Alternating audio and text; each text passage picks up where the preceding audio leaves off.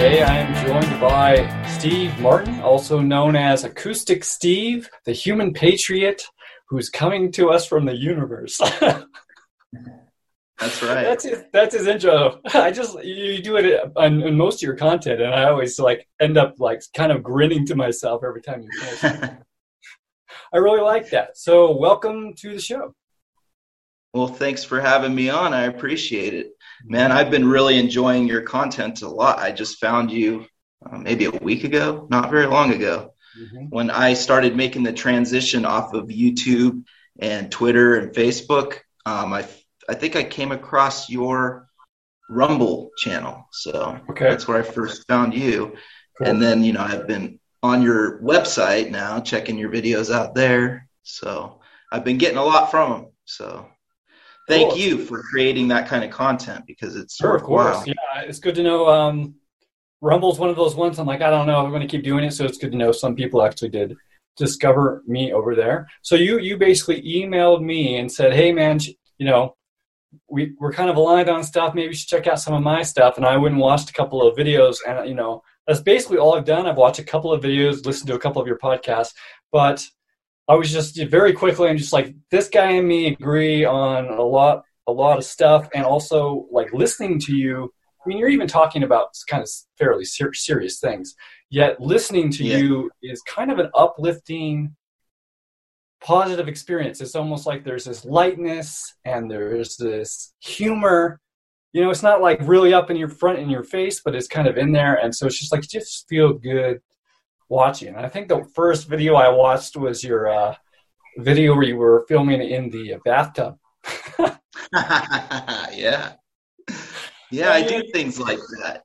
Yeah. I, I when I was in college, I had a sociology class and I learned about social norms. Mm-hmm. And ever since then, I've decided that breaking social norms can be very worthwhile for yep. a lot of reasons. So I take opportunities to do that. So that's why you see the bathtub videos. Nice. yeah, and there's a couple more, you know, situations like that, like in bed right before you go to sleep or something like that. So, mm-hmm. what does because you have a podcast called The Human Patriot, and it's also kind of how you your label. You know, I, I call myself the modern day wizard. You call yourself right. What does what do you mean when you say human patriot? Well, for me, I actually start with the word patriot, right? But that can have some connotations that I'm not really as aligned with because, like nationalism, for instance. Yep. And I'm more of a patriot of humans and the entire planet, and um, everyone anywhere is my brother or sister, or what, however they want to um, define themselves. They're a part of me. So I, I basically, for me, a patriot is someone that's willing to fight for the truth.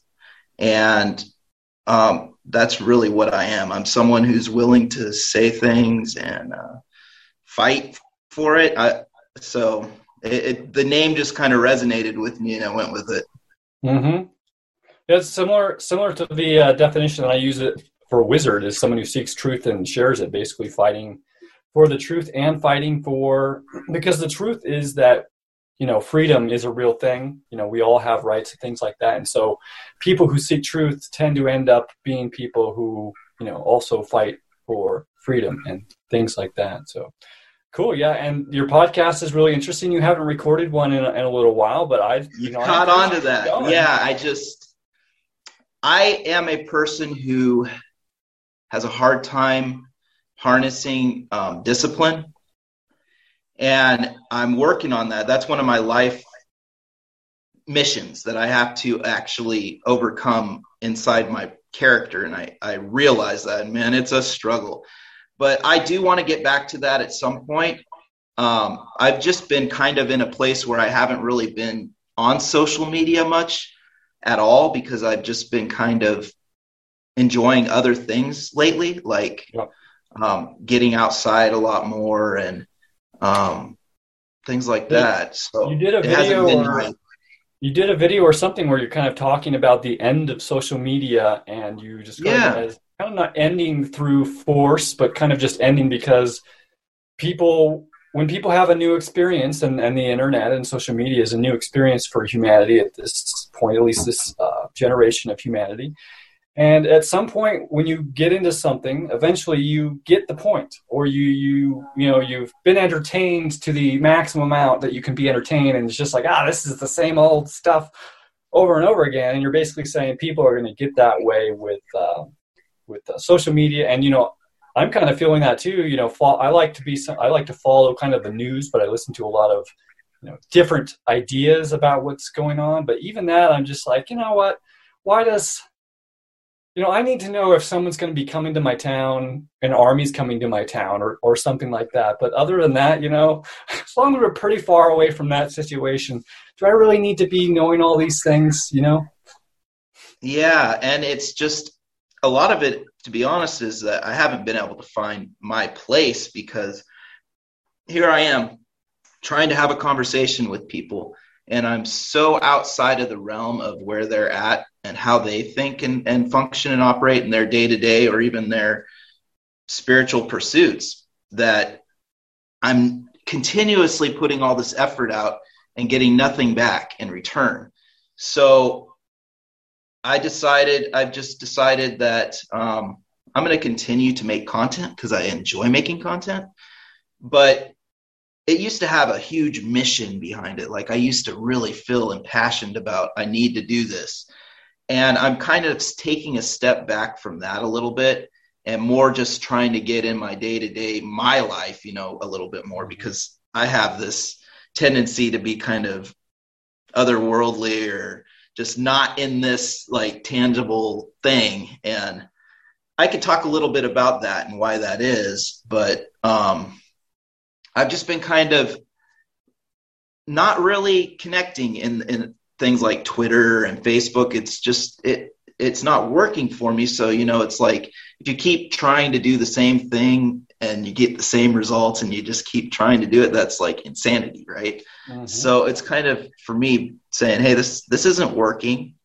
And that's kind of what spurred me to make that video you were talking about about the death of social media because I realized I'm not the only one experiencing that, like to the degree that I'm experiencing it um, which is, you know, that I, I put a lot of energy into it and get so little back. And I think that m- other people are kind of feeling that as well. And at some point, they're going to just be tired of it. So I've kind of went to some other places like Telegram and um, Parler a little bit, but I'm kind of iffy on that one. Rumble, um, LBRY, I like a lot. Um, and Odysee or whatever it's called, the yep. how they work together. Um, but yeah, I think I'm I'm just not going to put so much pressure on myself like to get results from this stuff and instead just kind of take a step back and say I'll make something if I want to make it. If I don't feel like it, I won't. And I'm just going to live what's in front of me a lot more instead of totally overthinking everything and trying to create something that most likely isn't going to be possible because you know you you know you listen to Mark Passio as mm-hmm. well and you so you you know about when he was talking about a maverick right? I mean I can I don't remember specifically. Okay. That's what you mean. Yeah a maverick you know is someone who has just some touch of charisma or whatever it is some kind of a spark that makes people want to listen to them. And it could be a subconscious thing and you're not even sure why. And he talks about searching for the mavericks to get the natural law information out um, because those are the people that people are going to actually listen to, right? Are so, you, are you referring to the mavens, perhaps? Yeah, the mavens. Yeah, yeah, okay. yeah, yeah.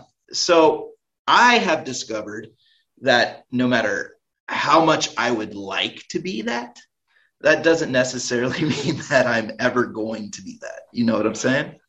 I know. What, so, I know what you're saying. So I, I just want to uh, tell you that I think that you may be wrong about yourself in this regard. I see you as something who's very, you're very good on on camera, and you're very enjoyable to listen to. Um, so I do think people. I mean, I mean, really, we're in a situation where this type i mean i've been on youtube for years you know and i have like I think close to 300, maybe 200, 300 videos or something like that. And I think they're really good videos, but they just don't get promoted by the mm-hmm. the algorithms. And so really I have exactly. a very very small audience. But you know, if when I move over to someplace like LBRY, you know, I I you know I've only been there probably less than a year, maybe I'm not sure, maybe over a year now. But basically, I have a multiple times larger audience over there, and I you know, I make enough money to feed myself, you know, and I only have like what 2,500 subscribers. That's a pretty small channel, and yet I'm making enough to feed myself. So, um, yeah, I just I, I get what you're saying with the like. It seems like people go through a phase. It's like that phase when you're waking up, and you then you kind of have this like I need to tell people, and that's like a big hurdle you have to get over. Then you once you start really doing it, then you kind of go into this other phase where it's just like, well, you know, I'm doing it. I did it. I'm doing it once in a while, but it's not like this big thing anymore. So, and I think that's yeah. a really good place to be. Yeah, I think so too. It's almost like a maturity thing. Like. I was a little bit immature with my expectations, maybe smoking a little bit too much hopium. and uh, now I'm just kind of like, you know, I have no control over that. I can just do what I can do. I can show up, basically. I've kind of taken that philosophy on a little bit more um, of letting the universe present things to me instead of me trying to forcibly create in a lot of situations. Like I'm always going to forcibly create because I'm a creative being. But I've kind of stopped investing so much of my heart energy in those creations like and them actually having in, any sort of traction. So that in itself has kind of freed me up to actually be more creative and to actually look outside of my own creativity towards things that the universe might be offering me. Like, for instance, um, I'm a truck driver and I lost my job um, last year because the company I was working for, they brokered, I was a local truck driver and they brokered, they were brokering out and moving freight around for P&G. So P&G started moving their own freight around, and so they my whole division got cut. And I didn't want to go back over the road again because I can't ever see my family that way, and it sucks really bad. So I, I just um, transitioned into what the universe sent me, and that's taking care of my grandpa. So I found out some things about myself that you know I'm actually a pretty damn good caregiver, and things like cleaning up shit from somebody that I love doesn't affect me like it might a lot of people, like even my own mom and my aunt, the ones that, you know, his actual children, I don't think they can do what I can do over there. Mm-hmm. And I would never have discovered that if I would have immediately tried to become a truck driver again and found another local truck driving job, for instance. Mm-hmm. Um, so it's just kind of and now i feel like i'm needed more you know what i mean like i'm actually doing something that is is needed so i don't know i've just been kind of opening up in that way where i just kind of let the universe send certain things to me and i'm open to hearing things from the universe like um, for instance I, I told you before you started recording that i'm kind of moving out of this place and moving back in with my wife because we've been separated for like about a year and a half. And it, it's been um, rough. I've been through a lot of rough stuff recently. Like before I moved out of her, I was um, in a very, I felt like I was in more of a spiritual place because, you know, I wasn't eating meat, for instance. Mm-hmm. Um, I hadn't smoked um, cigarettes for probably I don't know about 15 years. And a lot of the stress and things from not only us being separated, but this whole COVID thing going down, and then some things with some of my friends, just I kind of relented and kind of started dabbling with, you know, I started smoking cigarettes. I I had since then got rid of the cigarettes. I still have a vape pen, but it's it's something that I know I don't want to be doing. I have children. I don't want them seeing me do it, but I'm doing it. Um, and you know, I'm eating meat mostly because I'm taking care of my grandpa and I'm fixing him meat. and for a while i that i you know fix my own and fix his but then slowly over time it's kind of went the other way so there's a lot of things i'm doing right now that i know are not where i want to be and i'm wondering why i let myself get to this place after knowing everything that i know and so that's kind of my personal struggle right now. It almost makes me hesitant to even talk on spiritual topics because sometimes I feel like I'm not in a place to do that. But then again, it's like, you know, it's if if I'm authentic and the universe puts it in front of me, I'm just it's been working for other things cuz you know, I'm back with my wife now and it's so much better because we had to work through some major issues and we actually did that. You know what I mean? So, I mean, it's almost been a miracle. When I left, hold on a second, I need to plug my phone in before it dies. Man, that it's a bummer though because um, I just set everything up so that wouldn't happen. Like I had my phone fully charged. This phone, I'm gonna have to get a new one. It's it does weird, funky things. Yeah, no worries about that. Um, so just get you back on where you were, you were talking about your current life situation and how you feel a little uncomfortable even talking about spiritual things because there are some aspects of your life which are not, you know, perfect. And you know, that's I think that's that's that's true for me, and I think that that's true for everyone. I mean, I I don't think I could list anyone who you know is perfect in that regard and and especially you know with meat and things like that that's that's a journey you know if we grew up eating meat. I've gone through phases of my life where I was vegan, and then I would go to a, a, a mode where I was, you know, like like almost the only thing I ate was meat. And yeah. um, my and now I'm kind of in a point where uh, you know I'm pretty much fine without eating meat or, or animal products for long periods of time. But sometimes my body's like, you know, you got to get some of that you got to get some of that in there. And so, you know, yeah. in, in, that situation. And also, like if I'm at someone's house and they just cook this giant meal and and they yeah, that's the part that got me. Yeah, and I'm I have an addictive personality, so I I'm one extreme or the other. You know what I mean? So a- after I partook again after a year and a half of no meat, I just kind of fat very quickly went back to just eating meat. But I, am kind of working. I'm kind of working my way slowly now away from that, trying to pick the meat a lot better that I am willing to consume, and uh, so I'm still working on it. You know, I, I kind of am trying to align myself better with the actual where the meat comes from. Mm-hmm. Um, like I, I, just started hunting again this year.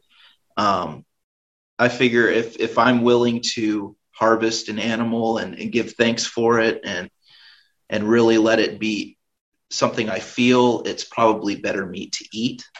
For yeah, instance. plus, you know, the largest, one of the biggest aspects of what's wrong with eating meat nowadays is that it, it requires slavery, right? So you, you basically enslave these animals, you remove them from their parents so they can't have real relationships, and you know they're basically living in this totally unnatural, dirty, disgusting situation and then and then you kill them and you know it's like okay if it is necessary to eat meat and for some people i'd say it is necessary then at least do it in a way where you minimize the harm and you know if you're taking an animal who is free you've removed the whole slavery aspect and yes you have killed it but you know that it is closer to what is natural you know that's that's the kind of yeah. thing going on in nature. The whole enslaving a whole entire species so that you can yeah. consume them uh, is.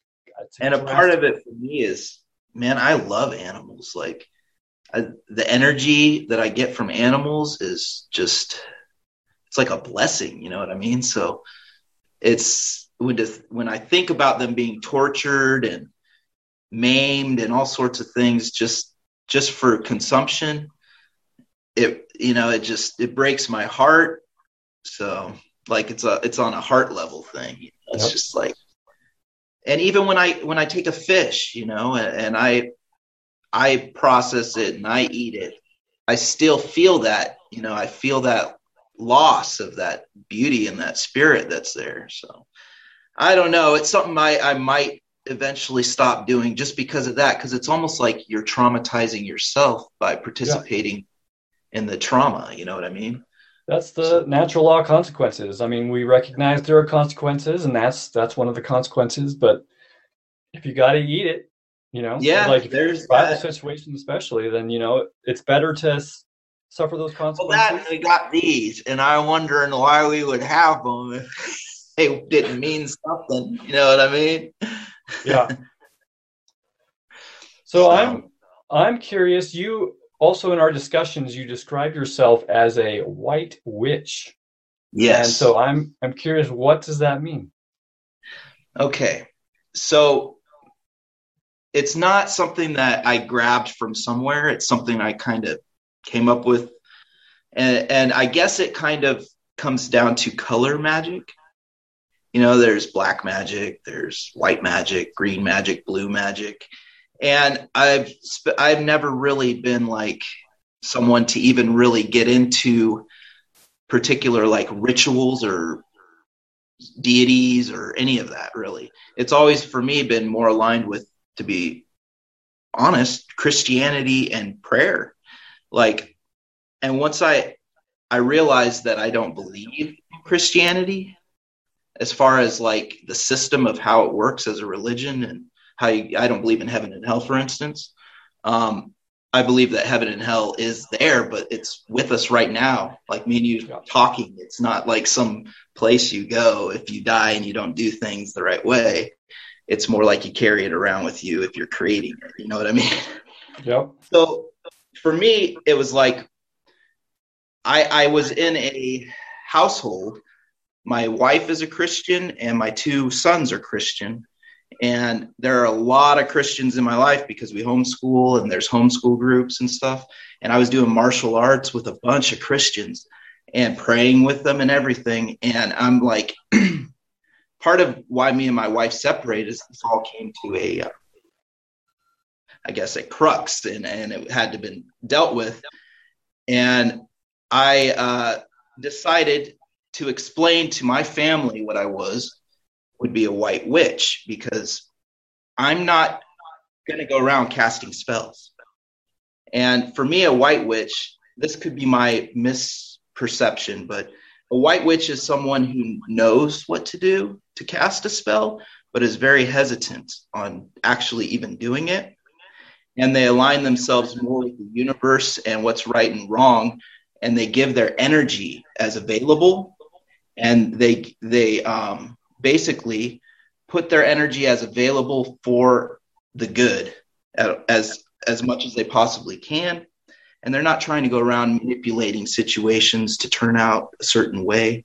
They're more just trusting the universe and and being available to as an avenue for the universe because the universe is pure. You know what i mean? It's it doesn't have malintent. Like when when it i read things like in the bible like that we're all children of god. That's true. We were all created and we're all here to because we're loved like a parent loves a child. That's one of the reasons why I can never get past that hurdle of heaven and hell because it wouldn't matter what my child did. I, I would always love them and want the best for them. And so creating a place like hell for people that do just things in the Bible that you know are said to be wrong that a lot of them I don't even believe are wrong because really wrong is only if you harm somebody. Mm-hmm. There's a lot of things in the Bible that are said to be wrong that aren't that. So yeah, it just never made a whole lot of sense to me. So I, I told them I'm a white witch because I also like uh, like getting corrected and and uh, creating some sort of um, dialogue and my my first thing my son said to me when I told him I'm white, a white witch is he goes, "You mean you're a white warlock or a white wizard?" And I'm like, "No, I mean a white witch," because that feminine energy. Like I, I'm a student of astrology, and I have a ton of astrologically feminine energy in my my chart. Like I'm uh, I have a lot of Scorpio energy, so and uh, Pisces energy, things like that, um, just with my placements. So I actually can tap into the feminine very easily. So if we're gonna apply a label that could be masculine or feminine, I chose the feminine. Mm. So it's just a way for me to create dialogue with people. It goes back to that norm thing, you know, breaking norms. Like I see, to- I see the reasons you choose it, but like I also am in your situation um, where I have always been surrounded by Christians, and um, honestly, I, I, resonate a lot with Christians. I think in their heart, mm-hmm. they're acting from the right place. Their well, ideas- not only that, but they can manifest healing and miracles. That wouldn't happen if they weren't aligned with the universe at some capacity. And it's just it's so hard to come out of the you know the strict dogmatic like things that I you know I was listening to uh, somebody somebody that I heard about from you, a Dean um, Clifford. Yes, and he was talking about the five percent of people that are not brain easily brainwashed, right?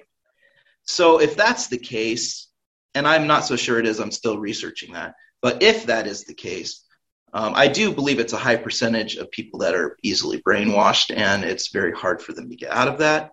But if they're living and doing their best to be moral and love, I can let that not understanding thing go a little bit because I'm enjoying their company a lot more because they're aligned with the things that I'm aligned with, which is love when it comes down yep. to it. Yep, totally. So I call myself Christian adjacent. And I even would call myself a follower of Christ. Maybe there's a couple things he said that I'm still trying to work out, but I don't even believe, and I tell people this I'm a follower of Christ, but I don't even believe he necessarily even ever existed. I think it's yeah. very possible that some mystics created him so that they can impart all these truths of the universe and it's just another doc you know the, the bible is just another document where you can get truth but it has a lot of it especially the the gospels. So. So yeah jesus i'm i'm totally on board with that. Like i almost want to call myself a christian but then people are like yeah. so you accept jesus to sacrifice for your sins? I'm like no exactly. i take responsibility for what i did. And they're like well then you're not a christian. I'm just like all right according to you i'm not a christian. Right. But i do resonate with what jesus was talking about. I don't, you know, I don't think it matters whether he, he existed or not. We certainly do not know that. There's a lot of people who think we do, but I don't think we know that. And there's plenty of other examples of people like him. Now, there's something called the Christ spirit, which I would say if Jesus existed, he was acting from that. But many people act from the Christ spirit. Christ is the primary word in the word in the word Christian. So, mm-hmm. anyway, I, I'm I'm curious. I get yeah. which but uh, in your situation, like for me, even calling myself uh, a wizard around right. Christians sets them yes. off. They get, they get, oh. you know, they're like, oh my gosh. It's just like, okay, well, there's a few places where they talk about sorcerers and stuff like that. And, you know, I, I would agree. My definition of a sorcerer would be someone that would you is nefarious and you would not want to. Yeah, it's, it's a different thing than a witch. I mean, a wizard or a witch, really, a sorcerer is. But a, but a witch, like they can kind of they can Christians can feel okay with wizard because you know, yeah, like Al Gandalf, and it was a right. Christian wrote the books about Gandalf, and but witch you know they don't. That's like instant. That's a, as bad as sorcerer, if not not worse. So you kind of chose a word which I feel like was going to get you into trouble. Was it worth it? Yeah. I, I'm looking for trouble in a lot of ways. for sure.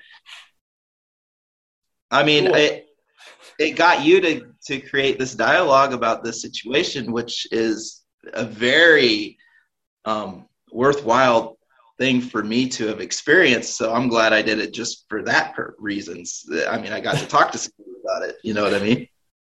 So, so all the pain that has been brought to you as a result of calling yourself a witch around Christians was worth it for this five minute portion well, of conversation? I'm not really up in anyone's face about it. They have to approach me on the topic. So there's not a lot of people that actually hear that from me, like these Christians that are in my life. Um, I'm actually not so much around them anymore because I was I was more around them because I was in this martial arts that I'm no longer doing, and that had to do with a uh, thing that happened because I started posting about astrology, and the teacher of the thing wasn't cool with it in a way, and so I left. So I'm not really around them as much anymore. It's more my family than anyone, and they love me no matter what I am or say. So it's not that big of a deal. You know what I mean? But if somebody did approach me and wanted to talk to me about it, I think that part of doing things is is not letting fear or what could happen come into play in choosing to do something. Like that could be foolish in a lot of ways. I think you should use discretion, don't get me wrong. But if nothing's really going to happen to me, I mean, there's an upside and there's a downside, but my upside is being more authentic. So if, mm-hmm. if I'm going to be able to be more authentic and put the actual label that I want more than the one that would be more acceptable, I'm going to choose that every time. Cool. Yeah, I think it's definitely a better way to live being authentic. It's so it's good on so many levels. I think there is a line where you have to be careful, but I'm glad that that is not the situation that that you are in. So yeah, uh, yeah, I kind of the universe kind of it it's kind of weird. It helps me. Like it I see it all the time. Like this if it was if a different person experiencing the things I'm experiencing or it should have went a bad way but it goes a good way, I see it all the time in the smallest little thing and it's just like that's the universe. that's what made me stop being an atheist. Like I grew up Christian, and there was like ten years where I was basic, basically an atheist, and it's just so many things were happening in my life, which I recognized that anyone from the outside would say, you know, you, are doing all these fallacies in your mind, and it's not good evidence, and it's just like okay, but it's definitely happening in my life. That and that yeah, is, if it becomes is, tangible, like I, I've seen miracles.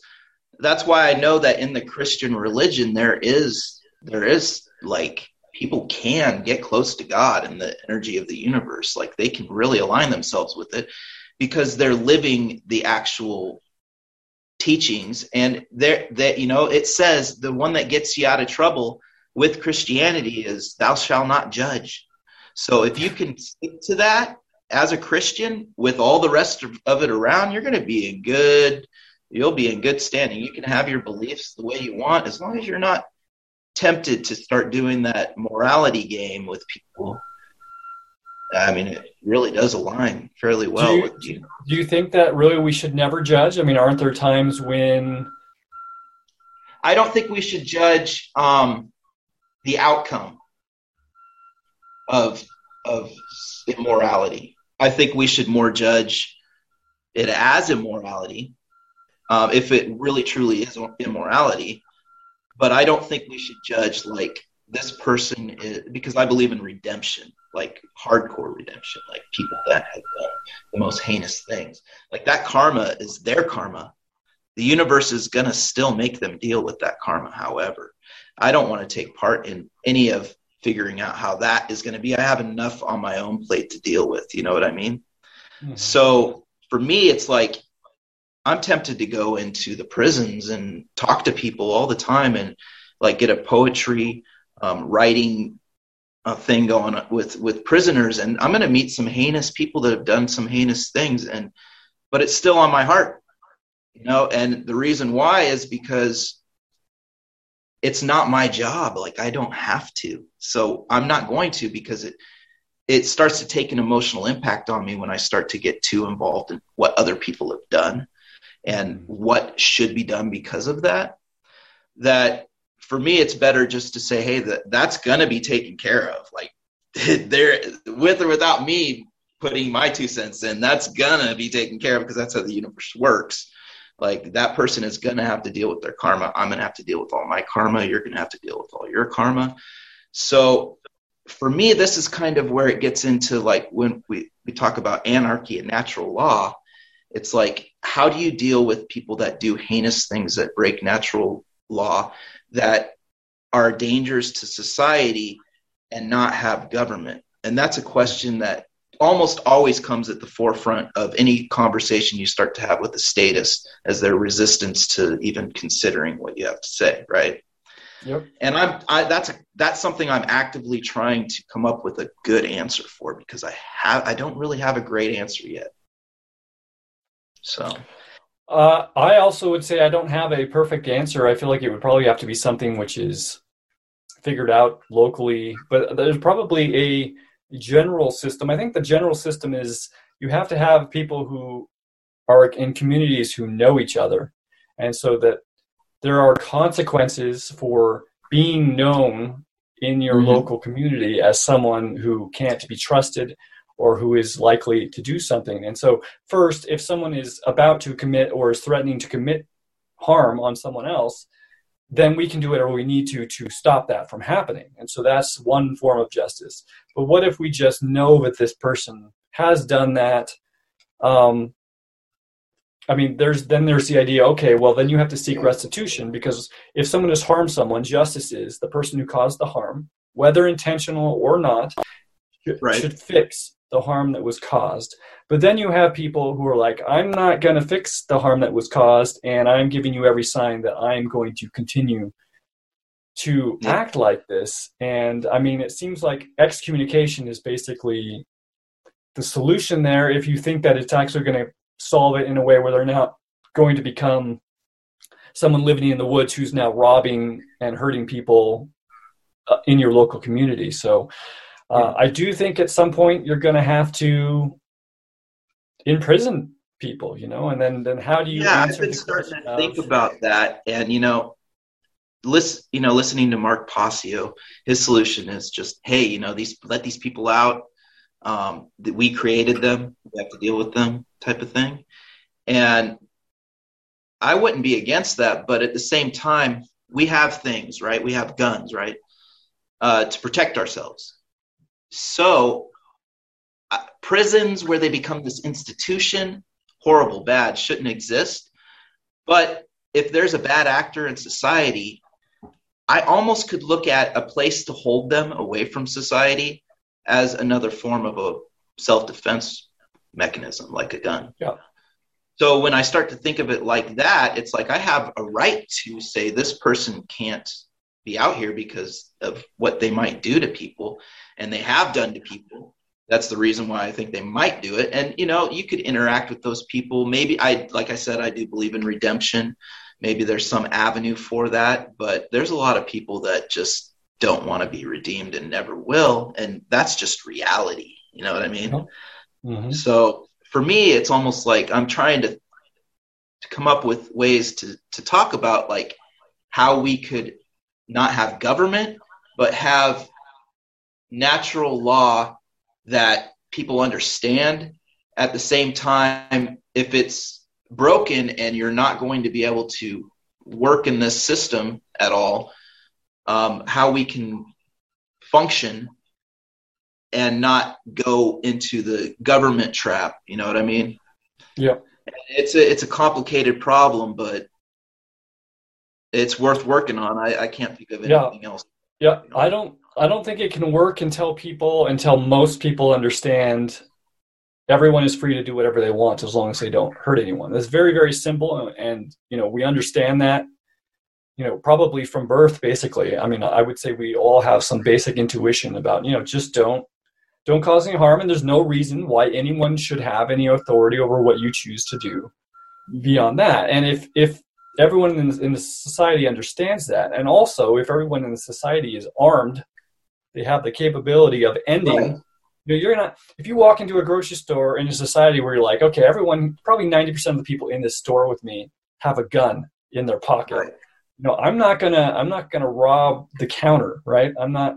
But if I if I know it's like a gun free zone or something like that, so basically we need people to understand natural law. You know, basically you're free to do whatever you want as long as you don't harm anyone and we need people who have the ability to enforce it. And these don't need to be deputized people. They just need to understand you know when harm when someone's doing something which is breaking natural law right.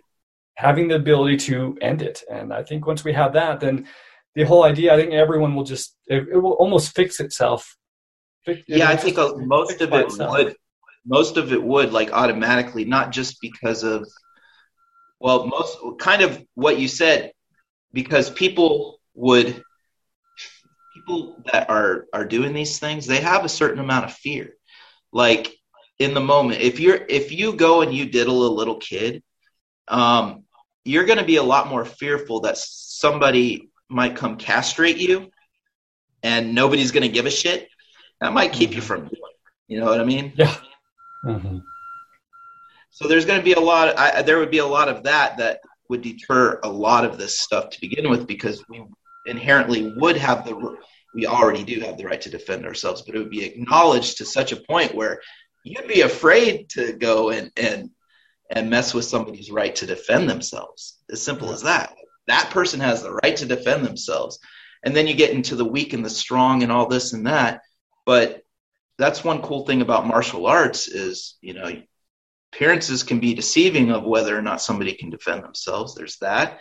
And, you know, there's also if you do something to somebody I love, it's like you're doing it to me. And I, I, I feel like that's an extension of defending myself. You know what I mean? Yep. yep. So people would be I think a lot less likely to do some of these things because they might get them killed or the, the retribution that may come might be a lot harsher than than if they get caught because they always got this well i might just get away with the thing that makes them do it anyways but you know that yeah, would probably be... still occur but there'd be if if you knew everybody was going to come after you if you did a certain thing you'd probably be less likely to do it to yeah and in the current in the current situation. I mean, it couldn't be worse than the current situation, which is basically it could not be worse than the current situation. I don't think there is much of anything that could be worse than the current situation.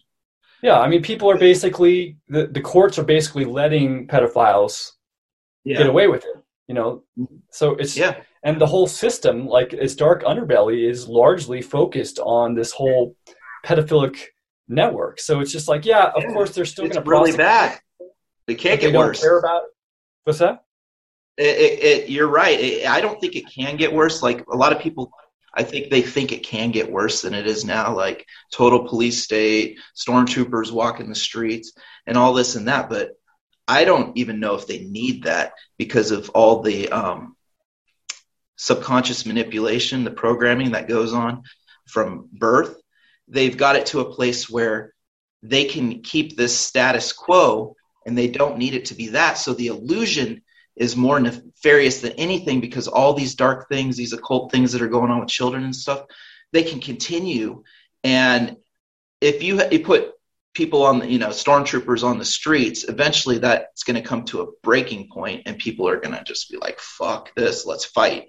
But if you could keep it where we're at now in stasis, and build upon it and make that worse, which is what they're doing, and I believe what their agenda is entirely. Um, and you know their cult becomes bigger and stronger and more brain, more better at brainwashing and all that. I, I don't think it can get worse than where we're at right now. but at yeah, the same time, the universe blesses. Like I, I really believe in this. I think the universe, like for instance, I think it, it's like the natural law of rhythm, right? And uh, polarity. And I believe there's signs out there that the universe is kind of has some humanity humanity's evolution going on because we went from kings to the Magna Carta to the United States Constitution. These are just the pendulum swinging this way. What did it get to the United States Constitution and it's going to swing back? I don't think so. I think it's swinging towards anarchy. And we don't even know that yet. Like and it's it's a gifting of the universe because anarchy is the, the moral place to be and i believe that we're humans and that we actually are a lot closer to an expression of what god is meant to be if we're acting as moral humans than probably a lot of things out there in the universe there might be other sentient things but i think um, i think we might actually be the epitome of of what was what creation is trying to manifest. And that being said, we we have all the capabilities of being very moral, just beings that that can love and experience and have such we can create heaven basically So when I said heaven doesn't exist as a place, uh, I think Jesus was saying this when he said heaven is at hand, right? Because heaven is right there. It's with you. If you have heaven in you, it's with you. And the more people that get heaven, which is just an understanding of natural law and an alignment to the universe and natural law, the more heaven is able to express itself in our direct 3D, the more that pendulum swings from Magna Carta to United States Constitution to anarchy, it could be that that's what the universe is is helping happen. Like it's not even us that's doing it. I think there is an actual design and a plan for us to actually evolve. And a lot of the things that we're going through are the growing pains so that we can see the illusion and the lies and we will know and understand them. So that's kind of where I'm at with that. Yeah, I feel I feel similarly. Um, basically, I do. I I think that things are going to get worse, but that yes. that is part of the. That's what part that is required almost for for people to go oh, yeah, that's why natural law is important because if we don't recognize natural law, then we all go to hell, and hell is just you know if we make the world a certain way, it can be hellish, yeah. and if we make the world another way, it can be a heaven. And so basically, okay, that's definitely not the way to go, and that might take that might take you know a few years, it might take a few decades. You know, Russia was might take a, for decades, so but millennia. You know, I think I think that I have a feeling we will come out of the darkness you know well before I would die of natural causes you know that would be uh, nice man I don't yeah. know if I have that faith but that would be really? definitely but I, I think there will be heaven more from people that just decide to stop like what Dean's doing even like right now the world is going crazy but you know i've aligned my life with natural law and i feel like i'm open to being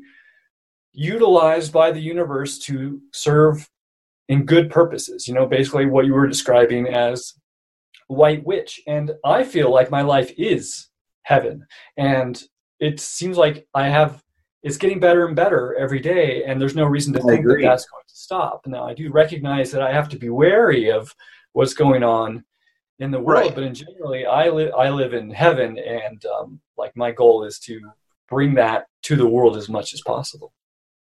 Yeah, and that's what gives me hope, man, because I see somebody else that I I uh, know, I just know understands it intuitively. Like I haven't really even heard much of your work, but from the small amount that I have, I'm like, oh, this guy gets it, and that is the universe giving me a blessing. It's like a mirror of sorts. It's like I can I, I, see that I'm not alone, and there are more and more people I'm seeing that from, and that is a great thing. I love it.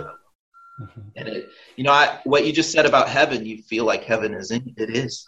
It, it is. Once you make that realization, it's it's like even if you're going through something dark, um, it's still there. It's I, I'm still grateful when I wake up. I still when I go to bed, I'm thankful. You know what I mean?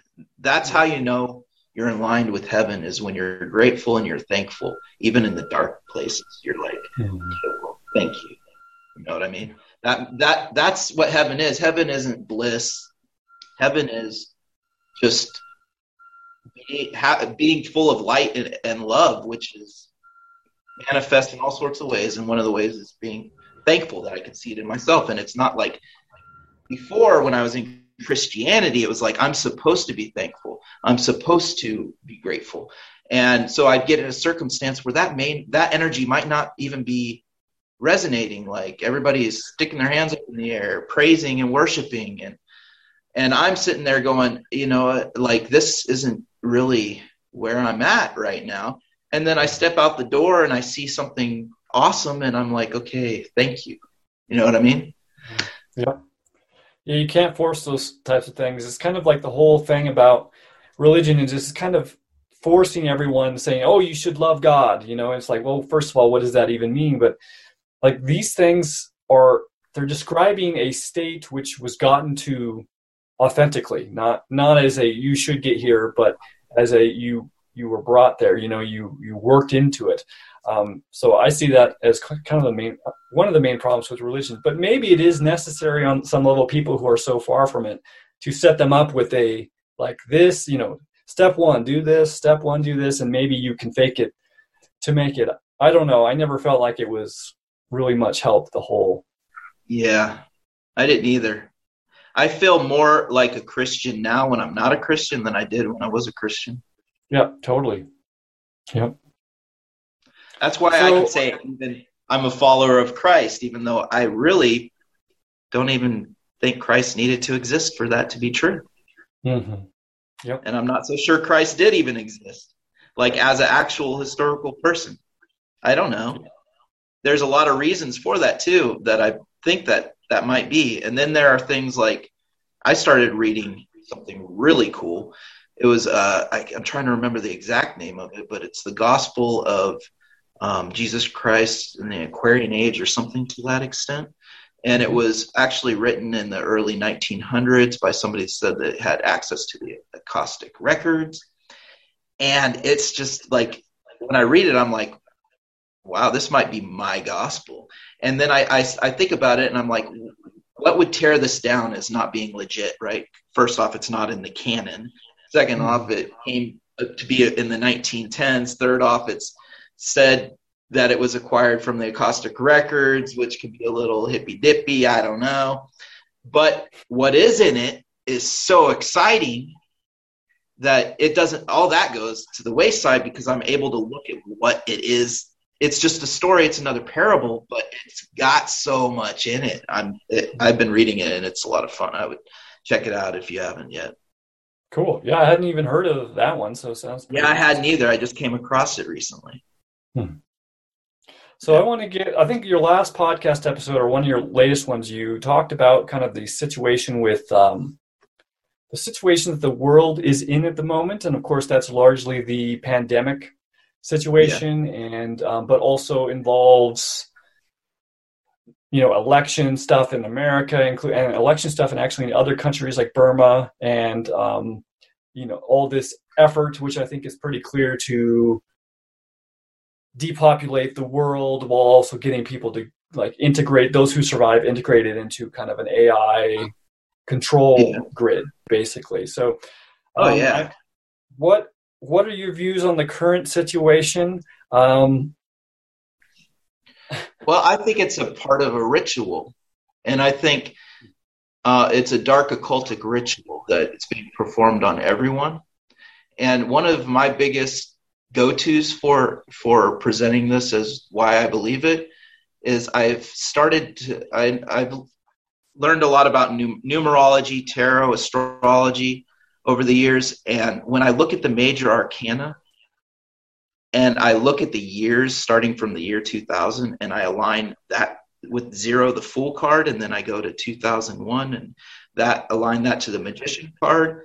Um, and we, you know, we got September 11th. That's that's the major. Each year has some kind of major or multiple major events that happen that correspond with that actual major arcana's energy which makes me think that they're doing a ritual, like a progressive ritual. So now we'd be in the universe, we'd be in the 21. And you look at the card, the universe, and it's a goddess with documents, you know, surmounting the world and and breaking free. But the thing about this ritual is they flip it, right? So it's the reverse. So that's why the magician card back in 2001, you know, you got a huge um, manifestation energy, which is what the magician card kind of is. But it and something huge did manifest uh, that had a lot of power to change the world, and it did. And it's a great way to bang off this huge ritual right at the very beginning. Um, and there's a lot of symbology just in that card, like the Pentagon got hit. That would be your your coin, because if you look at the card, you know, it has all the has the wand, the coin, the the air, is the airstrike, you know, the there's just a lot you can really start to see if and I I think that what it is is I don't think it's just this ritual that has this energy. I think the universe itself is kind of has this energy and they're piggybacking on that. But they're reversing it and they're they're doing a huge ritual that I guess ends this year because this is the last card in card in the major arcana. So hmm. I don't know what's going to happen. But I, I mean, I could point to some that really are apparent, which was Trump getting elected in 2016 was that dark ritual, you know, of the tower. You have Hillary falling from the friggin' thing or crown, you know, and all that. And you got the star. Think about what happened to the stock markets, cryptocurrency, and hopium in general in 2017. And then you got Mueller in 2018, and you got everything hidden and all this just, you know, the moon energy, all this just dark stuff under the ground. And uh, just people being living in so much illusion. Then you got 2019 with the whole Epstein thing, and it's now thrown in our face that sun energy. We can't deny it. It's right out there in the open. These people exist, and they're doing this crazy shit. Are you gonna accept it? Then we got the 2020, and that one is so apparent. It's uh, unbelievable with what happened to us all in 2020. Well, it's judgment. It's like the choice, which is what judgment is to me. It's called the choice, is what I call it and everyone is given a choice. Are you going to wake up out of your coffin and see what's going on when that trumpet's getting blared of the coronavirus and lockdowns and all this freedom taking stuff? You're, you're going to choose to go one way or you're going to choose to go the other. So now we're in the 21 where we're going to start to see that some of their agenda, bigger agendas start to unfold. I think that's the energy of that one reversed. Um, so we might things, see things like passports tied to um, you know your your whether or not you've had this vaccine vaccine passports or whatever they're calling them now? Yeah. Things yeah, like that. that's that's a sure thing. I mean it's already happening in some places and things are yeah. getting pretty bad and in israel for example. What do you so there's the in a lot of people's minds who i think are probably up up to speed on all of what we're talking about here there's still the question of what is the role of trump? Because you know even within yeah. a part of me there's i can look at it and i can go i can see this as trump actually being a good guy and actually being someone who's going to help us but i'd say if i'm going to bet on this i would say no he's he's there to basically play one half of you know one half of the i feel know, the same exact way it's a could be um, maybe that aligns to the fact that the universe itself gifts us sometimes. Maybe Trump is a gift from the universe, but at the same time, he could just be a great actor. And yeah. there are things he's done which I'm like, no. you know what I mean? Like, for nah. example, the vaccine. You know, I mean, he's yeah. The vaccine is the most really apparent technology. Yeah, and he's like promoting it even still, and he's like, "Oh, I did this great thing." I'm just like that that yeah, and what's, makes me not trust you at all. And it also makes me sad to see how many people have just hooked themselves to the Trump train so hardcore that when something like the vaccine, they can hold this duality in their brain when they're so against vaccines, but they're so in support of Trump, and somehow not come to terms with the fact that those things don't work together. You know what I mean? And, and it it's it's a crazy world we live in, man. Well, I think, but I, I think, think we were here. We're here for a reason. Yeah, I think some I think we chose to wake up. For example, Mark Adams, uh, Mike Adams of Natural News. He's I don't know if you're familiar with him, but he's he's always been anti-vaccine, you know, because he actually knows what's going on. But he was very on with Trump, and even throughout the whole recent, you know, up till you know a few days ago, and and now he's you know at this point he's just like, look, Trump is still touting this vaccine. We all know this vaccine is a basically a planned thing to to fuck people, yeah. and and he's still saying it's a good thing. So how how can we trust him? And I think other people are waking up. This is where I'm at with the vaccine when I start to talk to people about it because I know I'm gonna have to talk to normies about it. I say, okay, this vaccine employs nanotechnology, right? That's never been done before in a vaccine. So the way that they get the the uh, information, the genetic information into your cells is via uh, lipid that they create that they put the DNA stuff, the RNA, whatever, in, and then that bypasses the barrier of the cell and gets the information into your cell, and then your cell starts reproduc- reproducing the information and throwing it out into your system. And then that's how you get an immunity because then you build antibodies to what's being created, and that's how the vi- the vaccine works. Now, in theory, and I can I can see how that works, right? But I myself know that this world's ran by dark occultists. So even if that was the case, I would, and it worked like that, and it did work, and it was effective, and it did just that, and it got rid of this coronavirus that I don't even know if it's real or not. Even if it did, I would never take it because of who I know is creating this thing, and it's nanotechnology they're using.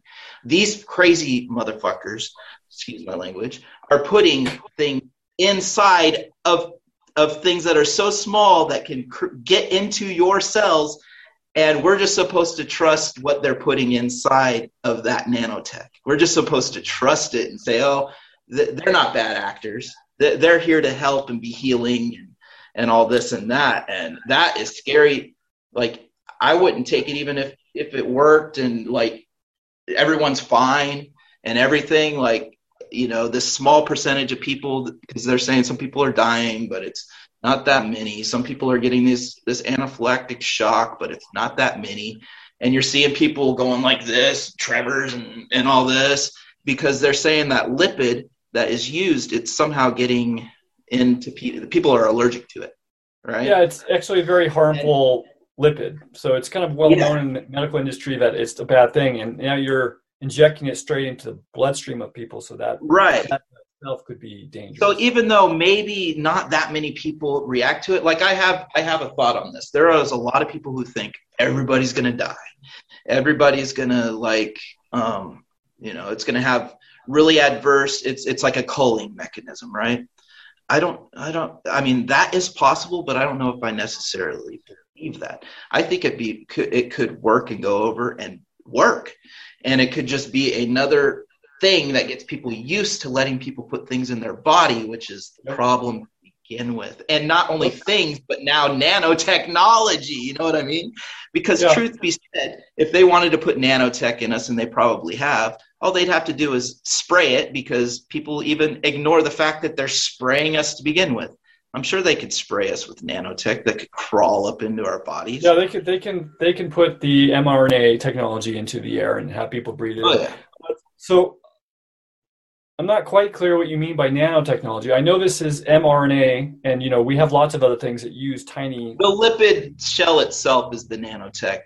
But that's that's that's a thing that we use all all the time for all kinds of things, and actually it's very... right. But I, I, when I say nanotechnology, I'm not talking little robots. I'm just anything okay. can be tech, like a glass of water. The glass okay. of water is is the tech that holds the water. Yeah. So yeah, maybe I'm the terminology can be confusing, and I'm glad you pointed this out to kind of clarify more. That's all I mean is like tech itself is that little lipid that can be injected with something, you right. know, and break your cell's barrier. The barrier. Yeah. That's the tech. Not that maybe they put little things in it that a lot of people think they did, and maybe they did. I hope they didn't, but maybe they did. Um, but for sure, they're using nanotech, which is those those little lipids yeah. that they're, you know. Yeah. Yeah, I would just say by itself that that's not dangerous. You can get glutathione delivered this way. It's actually a very effective way to get glutathione delivered. I yeah, I, the key issue. I'm not against the technology. Even like if it worked, it's the people that own and use, use this technology that I'm not going to use it just because I know who who does it. I, like I don't trust it because of that. That's yeah. the. Like, I know these dark occultists. I mean, that's the biggest thing I do know. There are symbolisms everywhere. All I have to do is walk in and turn on the TV, and I'm going to see it in like 15 seconds. You know what I mean? Yeah. Yeah, yeah. I think the main the main concern for me, if we're talking about what they're actually doing, is that it's an mRNA, which means it's telling your body to create something. So you're basically everyone is giving these people, you know, and most of these, many of these people are not elected, even elected officials or anything like that. Right. The ability to change how your body is creating proteins, yeah. which means you're you don't know what that's going to do of your body. You know, Mark Zuckerberg. I don't know. You probably have heard this that he, I guess, back in June or somewhere like that, he he uh, got caught by Project Veritas mm-hmm. um, in a conference call. He was talking about like what we're talking about with this this nanotechnology. He said, "I'm not so sure about that," and then he had some conversations. One of them being with Dr. Fauci. and now he's like changed his mind to the point where Facebook won't let you talk about this anymore. And this is what Project Veritas came out and was talking about a few weeks ago and released the Zuckerberg re- initial conference call recording. Well, I guess Zuckerberg was able to get over this hurdle of this nanotech and, and it putting stuff into our, our, uh, potentially into our genetic code by the manufacturing system of our cells manufacturing this this genetic code stuff by saying that now they're saying that it's just like a a temporary thing like it does it but then it goes away and just kind of Disappears. well they don't but they don't even know that so th- there's yeah i know that, i know but that's what they're trying to do to get around all this there's you know certain I mean? mRNA things which are actually designed specifically to continue, and there's no, you know, indefinitely, and there's no, right. there's no information about whether these current vaccines are one of those or not. And also, there are ways for what's going on in your body, you know, with mRNAs and various proteins floating around to actually go back and influence your DNA in a permanent way. So, and again, this is not all testing, but yeah, they're totally even talking about like cancer now too. What's and that? that this could that I, I've read some some stuff recently where they're starting to talk about cancer and how this um, this mRNA might change how we respond to cancer and make it so that we can't fight cancer, so cancer will then proliferate in people's bodies. Hmm. So, yeah, it's yeah, scary stuff. Tons of, tons of ideas about what that might what might happen, and honestly, I think a lot of those are probably true. I think it is true that people are dying and they're dying. I think people are dying at a higher rate than you know people who actually, if you get the virus normally versus if you got the vaccine, I think the death rate is probably higher. And um, like Vern Coleman or Vernon Coleman, he's a good person to go and pay attention to who talks about this stuff. He's a doctor, and you know I, I, I do think it's going to be bad. But I agree with you. Even if it's not bad, why would you give the people who are obviously not trustworthy, the people who put this whole scam over on us. Why people would you trust them? The same people saying to get the vaccine, you know, and also if there's it's so important to them to get people to get the vaccine, they've gone to such great lengths to make it so that people are, going to mass get it. And you know, a lot of, I mean, are they? Is it because of money? I just I don't think that they're going to these great lengths for money. It seems like not money. something off here. It's it's obviously not money. They can make money so many different ways. This isn't about money. this is about um, agendas. It's blatant. Yeah. And that's the thing about it. It's becoming so blatant that pretty soon people are really going to have to turn their brains off in order to accept what's going on. Right now, it's already there. You really kind of have to turn your brain off in so yeah. many ways to accept what's going on. Yeah. So, what do you think people, you know, fellow human patriots, people who are aware of what's going on and want to survive it and also want to, you know, help the world end up in a place, you know, that's not much, that's not worse, but it's actually much better than where we are. What do you think people should be focusing on right now? I think people should be focused on their own shadow work if they haven't started it, especially getting started on that immediately um, I think that people, for me, it's kind of like a lot of people are going into this um, survival strategy thing. And I get that, but I've chosen kind of not to do that. And that's my own personal choice. And the reason why I did that is because if this stuff starts going down, I'm I'm not going to bail on people. I'm going to go and I'm going to go. I might die because of it. I might be ripped apart and shredded, but I'm going to go into the belly of the beast with these people that need some help. Somebody somebody's somebody's going to have to help them. You know what I mean? So if I'm stockpiling food and I'm making my exit and focused all my energy on that, I'm not going to be able to do what I just explained. And I do want to do that. These because I love people. I love, I, you know, they're brainwashed and I see it, but I really do love these people and I can't just leave them behind. So if that makes me vulnerable and stupid, I, I don't really care because this is just a meat sack. And I really believe in reincarnation. I don't think there's enough that we, for us to even manifest in this form and, and be what we are, it's inherent that we need enough time to actually explore what we are. And one lifetime is not enough time for that. So i'm not too worried about if i die. Plus i almost have died because i have a autoimmune disease that almost killed me. So after that coming through that it's like I don't I don't really invest too much energy in being fearful of what's going to happen. I'm more like, okay, whatever happens, I'm just going to keep doing my shadow work. I'm going to keep talking to people about natural law. I'm going to keep talking to people about anarchy. I'm going to keep um, keep doing that, those three things, like my shadow work, talking to people about natural law, talking to people about anarchy, all the rest of it, everything I could give a shit about. I'm going to keep playing music. I'm going to keep doing things. I'm going to keep having fun. Fun is very important. I'm going to be finding ways to have a lot of fun. I'm going to be lighthearted and I'm going to be uh, just someone that people can talk to and be a friend to. And I'm going to be a friend to them. So that's, that's my solution for this situation. Sweet. Sounds like a great solution. I really like that. So if people want to see what you're up to and get, you know, when you put out new stuff, like where should people be going? More and more so my blog. Um, that's www.bluedragonblog.com. And I kind of set it up as like a place where I could post all my creativity.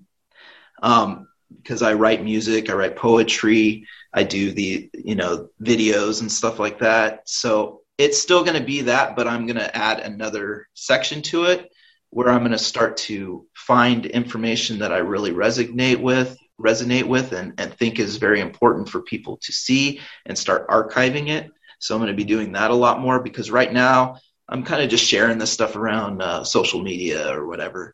But I I want to have a place that people can go to and just find things that will get their brain thinking and maybe write a little blurb about why I chose to put each piece that I chose to put on there. So, so I figured out some ways to kind of get my blog to uh, when I post to to then just send it to some other places so it's more automated and I'm working on that right now. So more and more it's going to be my blog, especially since I got off of Twitter and Facebook and Instagram and YouTube.